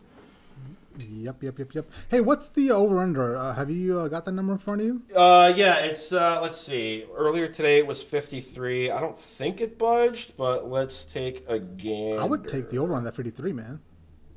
I mean, especially well, well the weather-wise, um, I, I saw that there's. I think be it's some, calling for snow there too. Yeah, it's supposed to be essentially rain turning into ice into snow, which I which would suck more than anything. I mean, I'd rather have snow than that whole rain and ice Actually, bullshit the- because that really messes with the passing game. But while you find that, I mean, listen, I think I I, I echo your sentiments, man. It's going to come down to how do you play Tyreek Hill, right? Essentially, you've got to play that that defense where you make Kansas City drive for 14, 15, 16 plays and get a touchdown, right? Make them earn every little inch on the field. Uh, don't give up the big play. Uh, play that too high, maybe 12 uh, yards off the uh, off the ball um, safety look, um, and see how that goes, right? I, I, I, would go in with the mindset of taking away Tyreek Hill and having somebody else beat me, right? Maybe bracket him, uh, maybe have somebody roll over top of him, maybe roll coverage over to him, whatever you got to do, take Tyreek Hill away because if you let him run wild and he gets, um, you know, 200 yards or whatever it is and two touchdowns, there's no way you're to win that game. Um, so I will have the Kansas City Chiefs winning this game. But like I said, Puma, I mean, I, I can see the amount of trust they have in Josh Allen, um, with just how many times they've thrown the ball down the field against that um, Ravens game. And if they win this game, man, I mean, I'll, I'll be the first one to say, listen, you were right onto it. Uh, but until I see it, I can't uh, I can't go there just yet. The over under is 53 and a half, by the way, too. I would take the over. It actually it went up half a point. I, I still might fade the the over under in this game. Uh, I, I'll probably wait if you're if you're able to bet this game live. I'd probably do that. Um, but the uh, I, I- I'm with you. I think they're gonna. I think you're gonna see Tre White on on uh, Tyreek Hill all day. I wouldn't be surprised if he gets help from from Jordan Poyer at, at some point. Um, but I, I think Matt Milano is going to be all over Ty, uh, not Tyreek Hill. He's going to be all over uh, Travis Kelce. So it's, it's going to be it's going to be great. I think this is going to probably be one of the better games out of the two, in my in my opinion. Not just saying this as the guy banging the table for the Bills to go to the Super Bowl, but just just just with the, the, the young talent and the arm talent that these guys have, and the, both teams right now, like that's no disrespect for the Packers and the and the Buccaneers, but to me on paper, I just I, I, I like this matchup a little bit more. Uh, I will say this, you know, going the, this is going to be the most complete offense that the Bills have seen since Week Four when they played them. Um, you know, this team can run the ball too. I mean, I don't, I don't know what the deal is with with, with Edwards-Helaire is if he's healthy or not, but. If he plays in this game, you have Le'Veon Bell back there, you have Darrel Williams back there. That they can run the ball. You know, the weather is going to be a big impact. If it's if it's going to be what you guys are saying, it's going to be. I haven't looked at it personally, but even so, even if Chad Henne does play this game, I, I feel like he's got enough on offense where he can manage the game to the point where it will at least be uh, a, a close game. And if it was the uh, six and a half spread, as we talked about uh, before, I would still take the Chiefs in this game, laying the points. Uh, you know, I, I, even if even if Tre White can take away Tyreek Hill in this game, I, can Matt Milano actually limit Travis Kelce to the point? I mean, this this this Bills defense gave up massive points to tight ends in their wild card matchup against uh, the Indianapolis Colts with a quarterback who could actually throw. Obviously, Lamar Jackson, we already hit that, and Mark Andrews was taken away because Lamar Jackson is inept throwing the ball. But can can the Bills take away a player of that magnitude is something I'm going to be looking for in this game. I'm taking the Bills to win, obviously for Puma's reason, as he caught me on it early on in this Whoa, this, what a in this plan! take. But it's not like we saw but- it coming a mile away. well, you probably told him about it because I told you about No, it. You probably two plus you two probably equals failed it. four. I did not. Oh, tell you didn't tell about me it. anything. I did not. Oh, tell okay, about it. I didn't tell okay, him anything about it. okay, Bro, you saw okay. you coming a mile away. Come on. But Puma, All I, right. got a que- I got a question for you, Puma. Like, what do you think? You watch enough Buffalo Bills football this year. What do you think the philosophy is from Sean McDermott going in against? Let's say Patrick Mahomes is healthy, and you know uh, the weather isn't that big of a factor, and they're going to air the ball out, and you got to score score points with the with the Kansas City Chiefs. What do you think Sean McDermott's philosophy is? Is it run the ball, keep the ball away from them, or is it let's just air it out, let's try to outshoot them? What do you think he's going to go with? I mean, we're gonna go to the patented, you know, dance with the girl that brought you there. Like, stay within yourself. Like, throw the football. I mean, this this pass defense for the Kansas City Chiefs, uh, I think they. I just had the stats up here. Uh, Kansas City's 14th against the pass. 21st against the rush, and I would say run the football more if they had Zach Moss there, but he he, he blew his ankle out. I wouldn't be surprised if you see more Josh Allen scripted runs in this game. That's going to be one of my best bets this week. Um, but I, I, you dance with the girl that got you there. And then on the defensive side of the football, we've seen this team adapt. And Sean McDermott is a hell of a coach. We've seen that this year as well too. He has been able to get this team to adapt and recalibrate. And I, I think that's going to be the philosophy is is just you know stay within yourself on the offensive side of the football slash damn the torpedoes and we're going to throw every play out there and, and, and just you know lay it all out to, to go to the Super Bowl. But I have a lot more faith in this defensive unit, uh, you know, compared to I think a lot of people uh, in, in, in regards to this game. Yeah, I saw somewhere online this morning that essentially Zach Moss is out for the season. He had a procedure this morning. In the case. Yeah, he got Bay. the tightrope surgery. Yeah, yep. he had a procedure this morning with in Green Bay where the doctor was, um, and then he's going to be out for the rest of the season, but he'll be ready for off-season uh, off-season programs. Puma, so, let me ask you this. Yeah. Let me ask you this, Puma. Would you rather them lose on Sunday, or would you rather them lose in the Super Bowl if you're a Bills fan? No, I get to the Super in terms Bowl. of in terms of the arc of the team. I say get to the. At this point, like you're in uncharted territory. Like I'm, you know, a lot of people that I've been talking to that are Bills fans, like they, they were just expecting to to win the AFC East and you know maybe get to the division, not even get to the division game. If they just won the AFC East, that would have been a, a victory considering where this team has come from. At this point, like you know, you you have to go to the Super Bowl. Like everything, the stars are aligning. This defense is peaking at the right time. This offense is hitting on all cylinders. You know, regardless of what happens in the Super Bowl and like the narrative of this franchise in the Super Bowl, like you have to get to the Super Bowl at this point. So let me ask you this: You're not afraid of the uh, the, the hangover of losing the Super Bowl?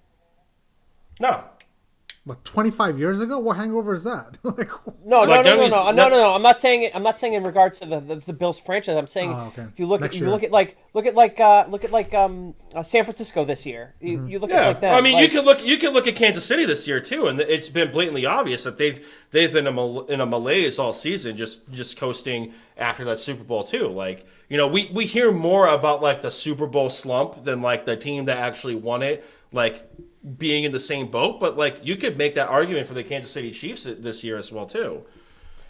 You, you definitely could, but you know at the same point, like this team has has has progressed so well over the last few years in terms of their record and their play. You're, yeah. you're, you're, not in any way worried about that. You look at like the, the 49ers losing, you look at the Rams losing, you look at the Falcons losing, you look at the Panthers losing if you want to go back that far back. Like they, they just never got back there, and that mm-hmm. that's that's that's kind of what I'm getting at with this. Is if it, it, no. it, and I heard I heard this on the afternoon show on 98.5, and it kind of it kind of perked something in my head. Like if you're if you're a Bills fan, like if you if you're not going to win the whole thing, you're probably better off losing on Sunday just because you you have room for growth. You get there and then it's like, oh, you lost. You have that that kind of that hangover and it, it, you've seen it in the in the history of, of, of, these teams. And you know, you look at the Seahawks when they lost to the Patriots, they haven't been back. You look at the Panthers, they lost, they fell apart. The Falcons fell apart, the Rams fell apart, and the 49ers fell apart. The only team that hasn't in the last five years has been the Patriots, and they had Tom Brady. So it's like, well, well, if that's well, one of those. Uh, go ahead.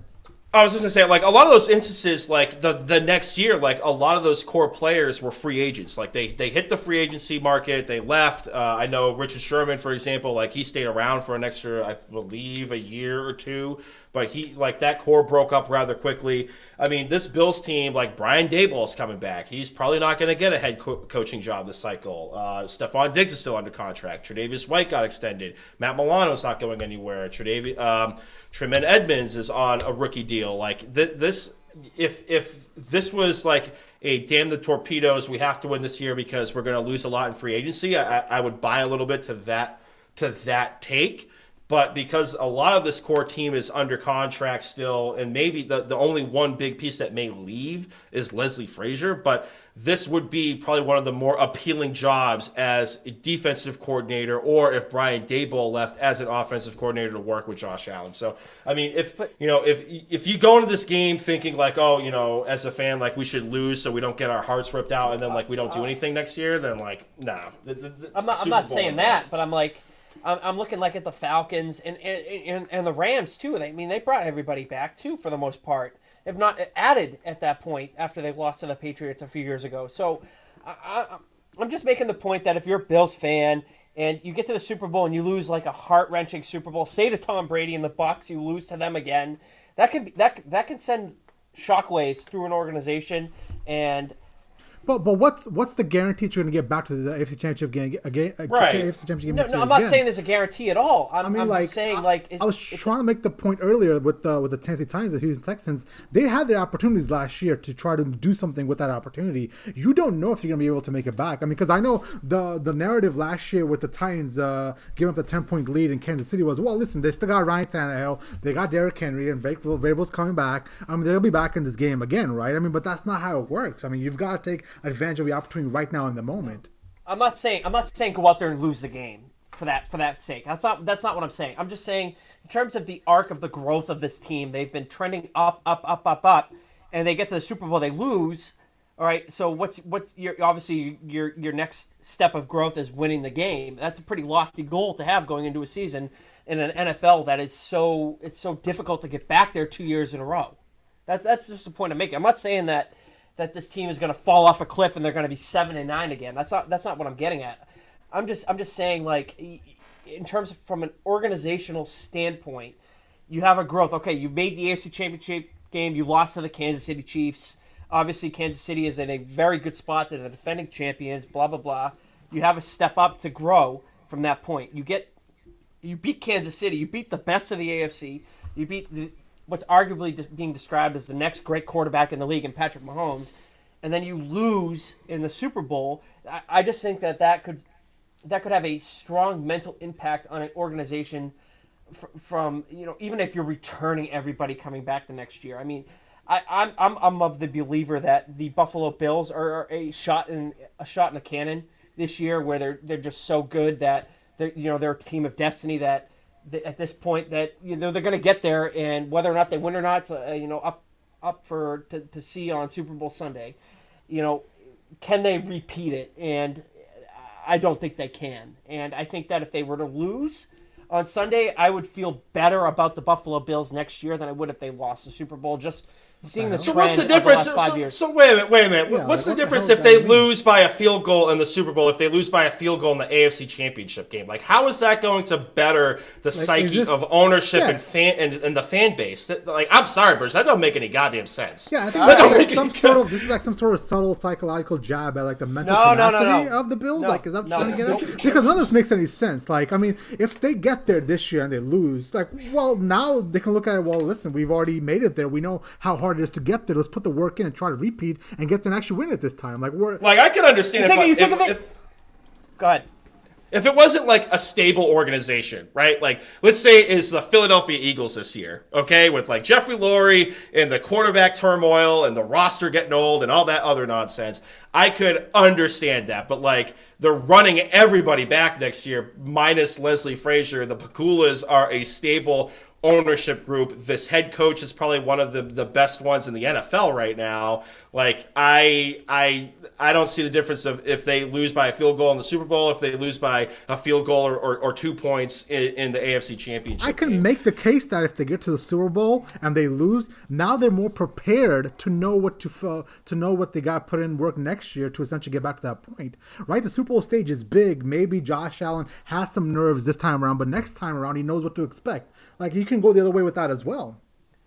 Well, you can go. You can go the same way. You got Kansas City, who's returning all their players next year, and you you you beat them in the AFC Championship game. You're riding that high, and you go in and you lose in the Super Bowl to a 43 year old quarterback, and th- that messes with your head. That's that's the point I'm trying to make here. Yeah, but nobody said that when the, the Chiefs lost to the Pats in the AFC Championship game, and that, that game didn't go. They to lost in the overtime, AFC Championship game, and they won the Super Bowl the next year. Yeah, That's but they point. weren't. They, yeah, but like I, I still don't see the difference of like losing a championship game and losing the Super Bowl in like close fashion. Like they lost in close fashion against the Pats, and then the next year they went to the Super Bowl. Like that didn't meant that didn't like scar their psyche at all. Like the Hunt family stable. No, because they Andy lost in the AFC Championship game, not the Super Bowl. So how does like the, I, on the biggest stage? I still don't. I, Yeah, so, so, like, I, I, because you because you make it seem like the Buffalo Bills have the psyche of a of a twelve year old, like they can't. No, no, no. they- That's what I'm saying. Like they have a young quarterback right now. They Yeah, have, and they got- Patrick Mahomes was a young quarterback. Like I, I he just lost in the. AFC Championship game, not the Super Bowl. That's the point I'm making. I All right, I'm- I'm a loss we'll, for see. words, Well, we like, can I- we can have this conversation in a I year mean- and see what happens. The question I All do right. have though is, you know, if there is a Bucs Bill Super Bowl, who does Bill Belichick root for in that situation? Which one would hurt him less? Tom Brady winning. yeah, I think he would hardcore have a Buffalo Bills jersey on. I disagree. You A guy he you worked with for 20 years that helped you win six Super Bowls, I don't think that he's gonna root against that guy. the amount of respect between them two, despite how everything ended, I no, no. So you actually think he'd be happy for Tom Brady, huh? Uh, I, I, I think it's a lose lose situation for him. But if he's Well, that's what I'm picking trying one, to he's get, picking right? Brady. I mean, yeah. I think Brady. I think Bill Belichick is just going to be on his house in Nantucket with the TV off. Yeah, well, we'll find out soon enough, man. That'd be that'd be hilarious. Um, you know what Patriots fans should do if somehow it is a Bucs uh, Bills Super Bowl and uh, somehow the Buccaneers end up winning? Like they've got to get a billboard somewhere in uh, in Buffalo saying something along the lines of "Something's never changed," blah blah, with the final score. You know, signed Patriots fans or something. That'd be hilarious. that would be absolutely amazing. you know, Uh, that would be amazing. uh, that'd be great. Um, cool. Well, you guys got anything else to say, or you guys want to wrap it up? Just my personal best bets, real quick, Oh, for the yes. weekend. So uh, I'm personally going to be putting these tickets in uh, this week. I'm going to be uh, taking the points with the Buffalo Bills. It- It's been floating at two and a half or three points. I'm taking the Buffalo Bills in this game. Uh, the spread for the Packers has been st- solid at three and a half. I'm going to lay the three and a half points with the Green Bay Packers against the Tampa Bay Buccaneers. I also, because I'm scared about the defense and there's only two games, I'm going to be dabbling a little bit more in the prop betting market this week. Uh, I like the prop of Tampa Bay to be the last team to score in that game. Uh, I, like I said, I'm just scared about the defense. I think they're going to give up a garbage time touchdown. Uh, so I like Tampa Bay as the last team to score. I like the over in the Green Bay game. Uh, right now it's 50 and a half. Uh, this has been a lock all year. I just personally have not bet it. Um, Davante Adams as the first one to score in that NFC Championship game. Uh, he's been he's been on fire. I think he's he's been the first touchdown scorer eight out of uh, nine weeks. Uh, Josh Allen just to score uh, in the on the ground. I think he's going to get a rushing touchdown. And the prop market for the AFC Championship game has not been released yet. But if there's an over under on the Josh Allen rushing yards, I kind of like the over in this game. Uh, the the Kansas City Chiefs they are uh, kind of middle of the pack uh, against the rush. I think because of the lack of running back depth, and no no disrespect to Devin Singletary, but he's not an in between tackle stumper kind of runner like Zach Moss was. I think they're going to have to throw the kitchen sink out. I think Josh Allen's going to be getting his wheels going a little bit in this game. So I like the over in the Josh Allen uh, prop market this weekend. So is it Devin Singletary and who else? Who else is the other running back? Uh, Devin Singletary, um, Freeman. God, T- Devonta Freeman, T.J. Yeldon, and a rookie on their practice squad. I just can't remember his name. They didn't they didn't call him up, but he had a good game, Week 17 against the Dolphins. Um, but they uh, they didn't activate him uh, the week prior with the Colts or last week. Wow, T.J. Yeldon. Huh? I haven't heard that name in a few years. Mm-hmm. Remember him and Trent Richardson were the biggest Alabama running back bust of all time. Yep. Trent Richardson. Oh God, uh, okay, cool. Uh, anything else, guys? You guys want to plug it up? I'm good. I think Right. that's it. Go Bills. This this went surprisingly well. I was, I was surprised. Yeah, no shit. all right, let's. Next uh, week will be fun. If if the Bills lose, next week will be fun. yeah, we'll we'll find out. Buffalo going to Tampa. Now, now Puma, right. is this is this going to be a Jersey uh, day uh, on Sunday for you as well? Let's see it. If it ain't broke, don't fix it. I mean, they, true. they won with a jersey on, so let's go. That is your lucky Show Jersey now, me. you know? Oh, I I have no problem showing you. I have no problem. Show me. Let's go. Um, so this podcast and previous episodes of the Pro Football Radio podcast can be found on Spotify, SoundCloud, Stitcher, Google Play, Google Podcasts, YouTube, and Apple Podcasts. Do-do-do-do-do. Pew, pew, pew.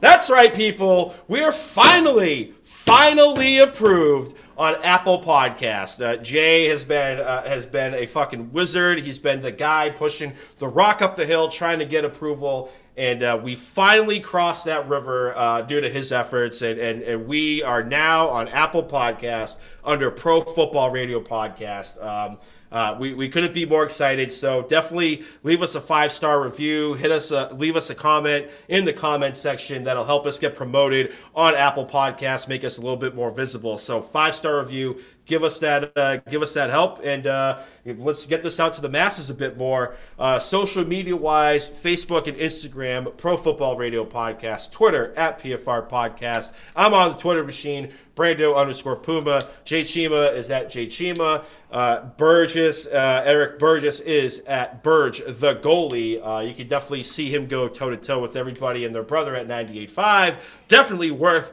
comedy hour when he's going hard in the paint against Adam Jones. But like, subscribe, download, five star review, hit us up on Twitter, social media. Let's go. The, the time has come. We're on Apple Podcasts, and we couldn't be any more goddamn stoked.